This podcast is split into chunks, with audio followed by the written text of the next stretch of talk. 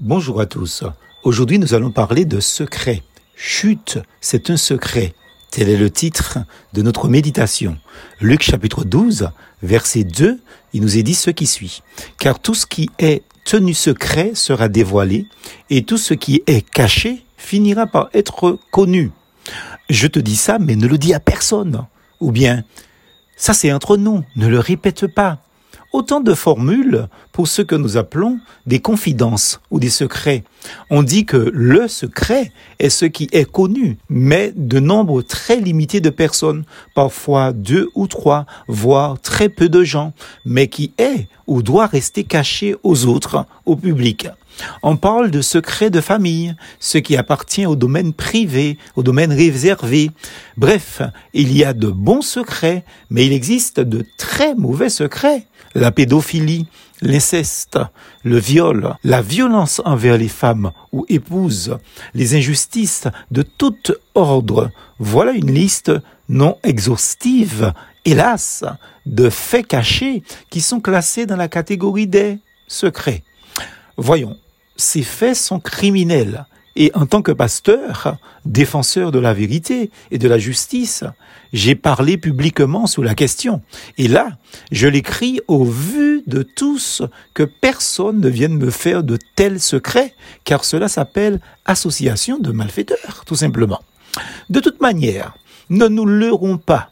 Si vous poursuivez la lecture du texte dans l'entête, Jésus poursuit au verset 3, je cite, Ainsi, tout ce que vous direz dans l'obscurité sera entendu ouvertement en plein jour, et tout ce que vous aurez chuchoté dans le creux de l'oreille, derrière des portes bien closes, sera crié du haut des trois en terrasse.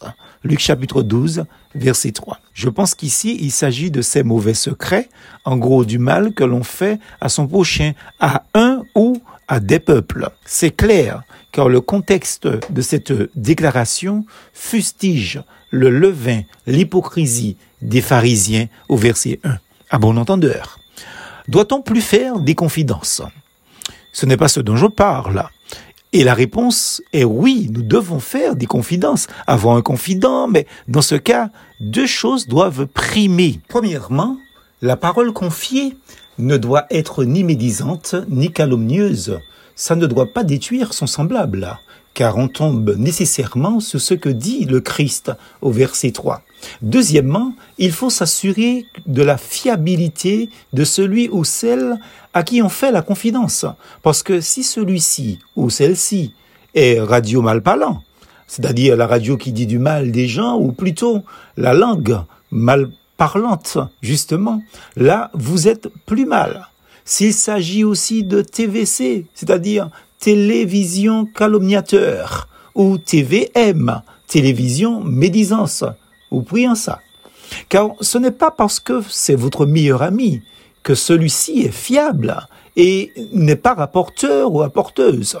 N'oubliez jamais que votre meilleur ami a un meilleur ami, mais que le meilleur ami de votre meilleur ami a aussi un meilleur ami. Bref, ou já savez, vous comprenez?